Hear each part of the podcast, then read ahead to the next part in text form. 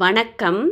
நல்ல கதையம்சம் கொண்ட தமிழ் திரைப்படங்கள் வரிசையில் சிறை படத்தை பார்க்கலாம். ஆர்சி சக்தி அவர்கள் இயக்கியிருக்காங்க. ஆயிரத்தி தொள்ளாயிரத்தி எண்பத்தி நான்காம் வருடம் இந்த படம் வந்திருக்கு. இதில் லக்ஷ்மி ரொம்ப நல்லா நடிச்சிருக்காங்க. கூட ராஜேஷ் நடிச்சிருக்காரு. ராஜேஷ் ஒரு கிறிஸ்டியன். அவருடைய பேர் அந்தோணி. அவருக்கு பரம்பரையாகவே நிறைய சொத்து இருக்குது அந்த சொத்தை வச்சுக்கிட்டு கூட நிறைய அல்ல கைகளை கூட்டிக்கிட்டு தினமும் பகலிலேயே குடிப்பது பெண்களோடு உல்லாசமாக இருப்பது அப்படின்னு இருக்காரு ராஜேஷ். அவரோட கூட்டத்தில் அரசியல் பிரமுகர்களும் காவல்துறை சேர்ந்தவர்களுமே இருக்கிறாங்க. அதனால் ஊரே அவருக்கு பயந்து நடங்குது. ஊரையே கைக்குள்ளே போட்டு வச்சிருக்காரு ராஜேஷ். பெரும்பான்மையான தோட்டமும் விளைநிலமும் அவருக்கு இருக்கிறதுனால அவருக்கு பயந்து தான் அந்த ஊரில் எல்லாருமே இருப்பாங்க. பெண்களிடமும் கூட அவர் குழுவிலிருந்து சில பேர் தவறாக நடந்துக்கிறாங்க. குடும்பத்து பெண்களிடம் தவறாக நடக்கிறதுனால ஏட்டையா அவரும் ஒரு கிறிஸ்டியன் அவர் பேர் ஹிருதயராஜ். அவர் வந்து ராஜேஷை கண்டிச்சிட்டு போகிறாரு நீங்களும் உங்களோட குழுவினரும் குடும்பத்து பெண்கள் மீது தவறாக செயல்களில் ஈடுபடுறீங்க. இதுக்கான தண்டனையை நீங்கள் கட்டாயம் அனுபவிக்கணும். இல்லைனாலும் கடவுள் உங்களுக்கு தண்டனையை கொடுப்பாரு அப்படின்னு கோபமாக திட்டிட்டு போகிறாரு ஹிருதயராஜ். ஆனால் இதை பற்றியெல்லாம் துளியும் கவலைப்படுறவரா இல்லை ராஜேஷ்.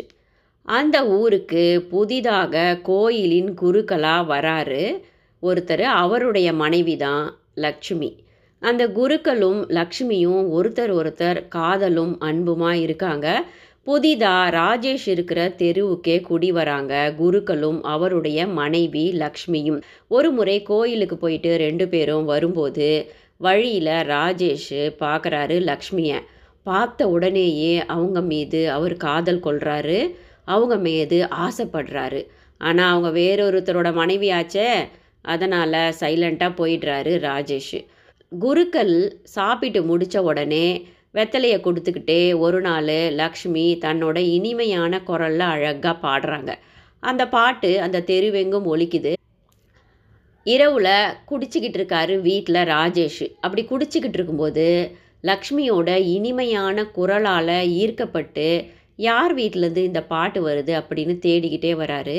எதிரில் இருந்த கொஞ்சம் தள்ளி இருந்த லக்ஷ்மியோட வீட்டுக்கு ஜன்னலில் வந்து பார்க்குறாரு லக்ஷ்மி தன்னுடைய கணவனுக்கு வெத்தலையை மடித்து கொடுத்துக்கிட்டே அவர்கிட்ட பாடிக்கிட்டு இருக்காங்க. அந்த பாட்டும் லக்ஷ்மியின் குரலும் அவங்களுடைய அழகும் ராஜேஷை நிலைகுலைய செய்யுது. அவங்கள எப்படியாவது அடைஞ்சே தீரணும் அப்படிங்கிற எண்ணத்தை அவர் என் மனதில் விதைக்குது. ராஜேஷ் பிறகு போயிடுறாரு. பிறகு கொஞ்ச நாள் கழித்து அன்னைக்கு கிருஷ்ண ஜெயந்தி. லக்ஷ்மி கிருஷ்ணருக்கான பாதங்களை போட்டுட்டு பூஜைகளை முடிச்சுட்டு தலைக்கு குளித்ததுனால அப்படியே தூங்கியும் போயிடுறாங்க. வீட்டில் பகல்லையே குடிச்சிக்கிட்டு இருந்த ராஜேஷ் லக்ஷ்மியின் நினைவு அடிக்கடி அவருக்கு வந்து போய்கிட்டு இருக்கு. உடனே லக்ஷ்மியோட வீட்டுக்கு வராரு. அந்த நேரம் குருக்கள் கோயிலுக்கு போயிட்டாரு. லக்ஷ்மியும் கதவை திறந்து போட்டுட்டு தலையை உலர்த்திக்கிட்டு இருந்தவங்க அப்படியே தூங்கி போயிடுறாங்க. ராஜேஷ் வந்து அங்கே நிற்கிறாரு ராஜேஷை பார்த்த உடனே லக்ஷ்மி கதறி பயந்து துடிக்கிறாங்க. ஆனால் ராஜேஷ் விடலை. அவங்க கையை பிடிச்சி முறுக்கி அவங்க கை வளையல்கள்லாம் உடஞ்சிருது. அவங்கக்கிட்ட மூர்க்கத்தனமாக தவறாக நடந்துக்க முயற்சி செய்கிறாரு கதவையும் தாழ்பால் போட்டுட்டு லக்ஷ்மியை விடாமல் துரத்தி அவகிட்ட தவறாக நடந்துக்கிறாரு. இதனால் பயந்து அலறரா லக்ஷ்மி. பிறகு கதவை திறந்து ராஜேஷ் வெளியே வராரு. அவர் கதவை திறக்கிற நேரத்துக்கு சரியாக குருக்கள் வீட்டுக்கு வராரு. ஒருத்தரை ஒருத்தர் எதிரும் புதிருமா பார்த்துக்கிறாங்க. பயந்து போயிடுறாரு குருக்கள். மூடிய கதவுக்குள்ளேருந்து அந்தோணியான ராஜேஷ் வெளியே வந்தால் அவருக்கு எப்படி இருக்கும் பார்த்துக்கோங்க. ஒன்றுமே பேசாமல் ராஜேஷ் போயிடுறாரு. குருக்கள் பயத்தாலும் என்ன செய்கிறது அப்படிங்கிற எண்ணத்தாலும் அப்படியே உறைந்து போய் நிற்கிறாரு உள்ளே இருந்து லக்ஷ்மி ஓன அழுதுகிட்டு கதறி துடிச்சிக்கிட்டு வெளியே வராங்க. ஏன் தப்பு ஒன்றும் இல்லைங்க. நான் சாமியை கும்பிட்டுட்டு படுத்துக்கிட்டு இருந்தேன். கதவை திறந்து போட்டுட்டேன். இவர் இப்படி வந்து என்னை நாசம் பண்ணிட்டாரு. என்னை மன்னிச்சிடுங்க. இதில் என்னோட தவறு எதுவுமே இல்லை அப்படின்னு கெஞ்சி காலில் விழுந்து அழறாங்க. அவங்களுடைய தரப்பு எதையுமே கேட்கல குருக்கள். அவங்கக்கிட்ட எதுவுமேவும் பேசலை. நீ வந்து கலங்கப்பட்டு போயிட்ட வீட்டை விட்டு போ அப்படின்னு கத்துறாரு குருக்கள். பயந்து போன லக்ஷ்மி அந்த திண்ணையில் படுத்துக்கிட்டு வலியாலும் அழுகையாலும் வேதனையாலும் அழுது அழுது அப்படியே தூங்கி போயிடுறாங்க.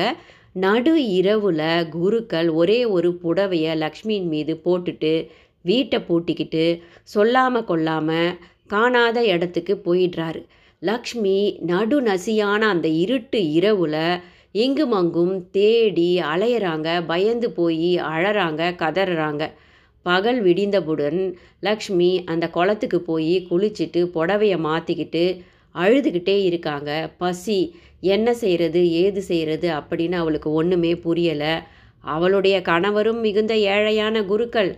அவளுடைய அப்பாவும் மிக ஏழ்மையான ஒரு அப்பா அவளுக்கு. அவங்க அப்பாவும் ஒரு ஏழை குருக்கள் தான் அவளுக்கு கீழே மூன்று தங்கைகள் இருக்காங்க திருமணம் ஆகாமல் வீட்டுக்கு போனாலும் தங்கைகளோட வாழ்க்கையும் வீணாகிடும். என்ன செய்கிறது அப்படின்னு தெரியாமல் அந்த மரத்தடியில் லக்ஷ்மி உட்காந்துக்கிட்டு இருக்கா. அப்போ ஏட்டையா ஹிருதயராஜ் வராரு. எல்லாம் கேள்விப்பட்டம்மா உன் வாழ்க்கையை கெடுத்தது அந்த அந்தோணி. இந்த மாதிரி செய்யக்கூடாதுன்னு எத்தனையோ தடவை அவனை எச்சரிச்சிருக்கேன். ஆனால் அவன் கேட்கல இதுக்கான தண்டனையை நான் கொடுக்கலான்னு நினச்சாலும் சாட்சியாக உன்னை கொண்டு போய் நிறுத்தினா உன் பேர் கெட்டு போய் உன் தங்கச்சிங்க வாழ்க்கைகள்லாம் கெட்டு போயிடும். நீ என்ன பண்ணு? தற்கொலை முடிவெல்லாம் எடுக்கக்கூடாது. தப்பு செஞ்சவன் அவன் தண்டனை உனக்கா? நேராக அவன் வீட்டுக்கு போ. போய் அவன்கிட்டயே சட்டையை பிடிச்சி கேள்வி கேளு. என்னோட வாழ்க்கைக்கு என்னடா சொல்கிறேன்னு கேளு. இல்லை அவனையே உன்னை சாப்பாடு போட்டு காப்பாற்ற சொல்லு? அவனையே உன்னை வாழ வைக்க சொல்லு? அப்படின்னு சொல்லிட்டு போயிடுறாரு ஹிருதயராஜ். உடனே லக்ஷ்மி அந்தோணியான ராஜேஷோட வீட்டுக்கு வராங்க. வந்து அவனை பார்த்து முறைச்சிட்டு தப்பு செஞ்ச நீ தான் தண்டனையை அனுபவிக்கணும். ஆனால் நான் தண்டனையை அனுபவிச்சிட்டு இருக்கேன் என்னால் கோர்ட்டு கேஸு அப்படின்னு அலைய முடியாது. நீ தான் என்னை காப்பாற்றணும் ஆனால் நீ என்னை தொடக்கூடாது. என் கிட்டையும் வரக்கூடாது. அப்படின்னு சொல்லிட்டு லக்ஷ்மி அவனோட வீட்டுக்குள்ளே விறுவிறுன்னு போகிறாங்க ரூமுக்குள்ளே பின்னாடியே வந்த ராஜேஷ் கிட்ட லக்ஷ்மி எச்சரிக்கிறாங்க. இந்த ரூமுக்குள்ளே நீயோ உன்னோட வேலையால் மருதுவோ வரக்கூடாது. நான் மட்டும்தான் இந்த ரூமில் இருப்பேன். இதுதான் எனக்கான சிறை. நீ செஞ்ச தப்புக்கு எனக்கான தண்டனை. வாழ்நாள் முழுக்க கூட இந்த ரூமில் தான் நான் இருக்க போகிறேன் இந்த சிறையில் தான் இருக்க போகிறேன் ஆனால் நீ என்னை பார்த்து பார்த்து வேதனைப்பட்டு அழணும். அதுதான் எனக்கு தேவை. ஆனால் நான் உன்னை விட்டு போக மாட்டேன். நீ எத்தனை முறை என்னை தூக்கி வெளியே போட்டாலும் என் உயிர் இருக்க வரைக்கும் உன்கிட்ட தான் திரும்ப திரும்ப வருவேன். அப்படின்னு சொல்லிட்டு லக்ஷ்மி அங்கேயே தங்கிடுறா. ராஜேஷ் அவங்களுக்கு தனியாக பாத்திரங்கள் கொண்டு வந்து கொடுத்து அங்கேயே சமைச்சு சாப்பிட்டுக்கிறாங்க. துணிமணிகள்லாம் வாங்கி கொடுக்குறாங்க. ஊரே ராஜேஷையும் லக்ஷ்மியும் பற்றி தப்பாக பேசுகிறாங்க அதை பற்றியெல்லாம் லக்ஷ்மியோ ராஜேஷோ கவலைப்படலை. ராஜேஷை வந்து ஊர் மக்கள்லாம் ஒன்று கூடி வந்து பஞ்சாயத்து பண்ணுறாங்க அந்த பொன்மணியை வெளியே அனுப்பிடு அப்படின்னு ராஜேஷ் அவங்களெல்லாம் கோவமாக திட்டி அனுப்பிடுறார். பிறகு ஒரு நாள் ராஜேஷ் லக்ஷ்மி கிட்ட சொல்கிறாரு உன் மேலே எந்த தப்பும் இல்லை அப்படின்னு என் மேலே இருக்க தப்பை சொல்லி உன் புருஷன்கிட்ட மன்னிப்பு கேட்டு உன் புருஷனை கண்டுபிடிச்சி உன் புருஷனையும் உன்னையும் சேர்த்து வைக்குவேன். அதுதான் என்னுடைய ஒரே குறிக்கோள். உங்கள் ரெண்டு பேரும் சேர்த்துட்டு தான் நான் சாவேன் அப்படின்னு சொல்கிறாரு ராஜேஷ். பிறகு தன்னுடைய தோட்டத்து மற்றும் சொத்து கணக்கு வழக்குகளையும் விவசாய கணக்குகளையும் லக்ஷ்மியை பார்க்க சொல்கிறாரு லக்ஷ்மியுமே எல்லாரும் கொண்டு வந்து கொடுக்குற பணத்தையும் கணக்கு வழக்குகளையும் கரெக்டாக கவனிச்சுக்கிட்டு வராங்க. ராஜேஷுக்கும் லக்ஷ்மிக்கும் இடையே எந்த ஒரு தொடர்புமே கெட்ட பார்வையோ கெட்ட பேச்சோ எதுவுமே இல்லை. மருது எப்பொழுதுமே ரெண்டு பேருக்கும் கூடவே இருக்கிறாரு. மிகவும் நல்ல முறையில் ராஜேஷ் கொஞ்சம் கொஞ்சமாக மாறிக்கிட்டு வராரு. தாங்கிட்ட இருக்கிற சொத்தை வச்சு அங்கே இருக்கிற ஏழைகளுக்கு உதவி செய்கிறாரு குடிக்கிறதையும் சிகரெட்டு மற்றும் பெண்களை கூட்டிக்கிட்டு வர்றதையெல்லாம் ராஜேஷ் நிறுத்திடுறாரு. கொஞ்சம் கொஞ்சமாக ராஜேஷ் நல்ல மனிதனாக மாறிக்கிட்டு வராரு லக்ஷ்மியின் மூன்று தங்கைகளுக்குமே பணத்தை அனுப்பி நல்லபடியாக திருமணம் செஞ்சு வைக்கிறாரு ராஜேஷ்.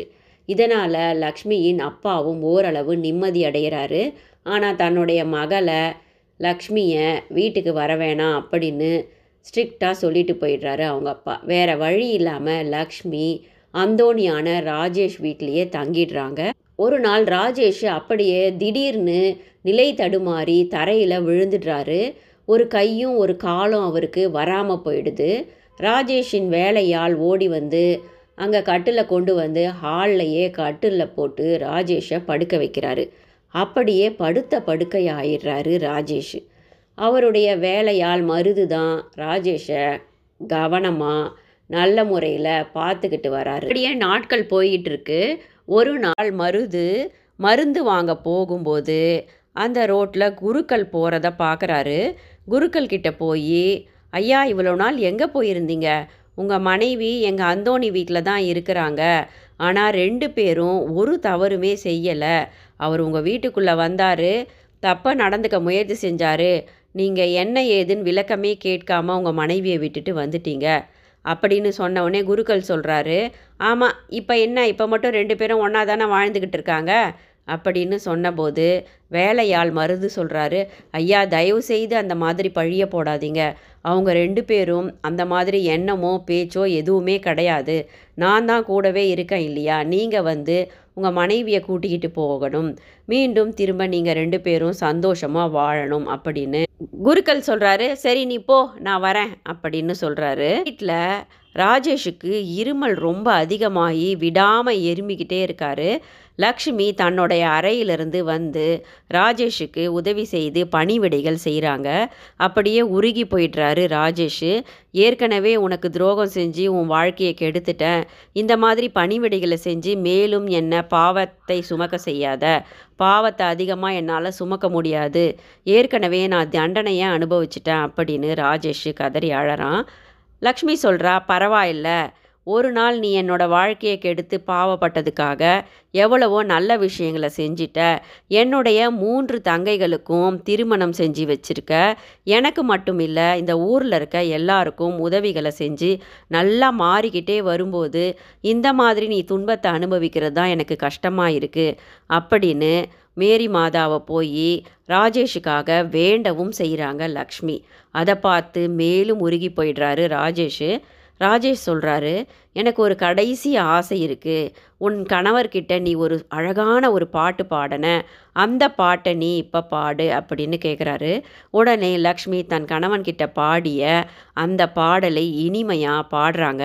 அந்த பாட்டை கேட்டுக்கிட்டே ராஜேஷ் அப்படியே உயிரை விட்டுடுறார் ராஜேஷ் இறந்த உடனே அவருடைய மதப்படி அவரை நல்ல வழியாக மக்கள் எல்லாம் ஒன்று கூடி வழி அனுப்பி வைக்கிறாங்க.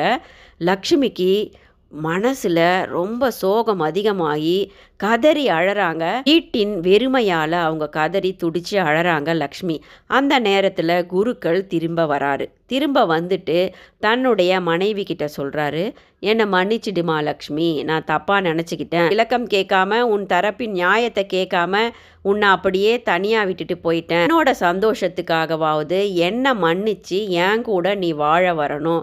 அப்படின்னு கெஞ்சி கேட்குறாரு குருக்கள். லக்ஷ்மி சொல்கிறாங்க உங்களோட சந்தோஷம் உங்களுக்காக வாழ வரணும். இப்போவுமே நீங்கள் சுத்தமாக திருந்தவே இல்லை. நீங்கள் உங்கள் உங்கள் வாழ்க்கை உங்கள் சந்தோஷம் அப்படிங்கிறதான் நீங்கள் என்றீங்க. என் கழுத்தில் தாலி கட்டினீங்க. கன்னிகாதானத்தை பற்றி அன்னைக்கு சொல்லிக்கிட்டு இருந்தீங்க. கன்னிகாதானம்னா என்ன? கைப்பிடித்த பெண்ணை கடைசி வரை இன்ப துன்பங்களில் காப்பேன். அப்படிங்கிறது தானே திருமணத்தோட தாற்பரியம் இன்பத்தில் மட்டும் கூட இருந்து என் கூட சந்தோஷமாக இருந்துட்டு துன்பம் ஏற்படும் போது என் மீது தவறில்லாமல் திடீரென ஒரு விபத்து போன்ற துன்பம் ஏற்படும்போது என்னுடன் இருக்காமல் என் தரப்பு நியாயத்தையுமே கேட்காம என்னை அம்போன் விட்டுட்டு அப்படியே போயிட்டீங்க. இதோ இறந்து போனானே அந்தோணி நான் இந்த வீட்டுக்கு வந்ததுலேருந்து எனக்காக எல்லா கெட்ட பழக்கங்களையும் விட்டு இந்த மக்களுக்கெல்லாம் நல்லது பண்ணி நல்ல மனுஷனாக திருந்தி வாழ்ந்தான். அவனுக்கான விதவையாக நான் இந்த வீட்டில் வாழ விரும்புகிறேன் என்னை விட்டு போயிடுங்க அப்படின்னு கையெடுத்து கும்பிட்டா லட்சுமி. நன்றி.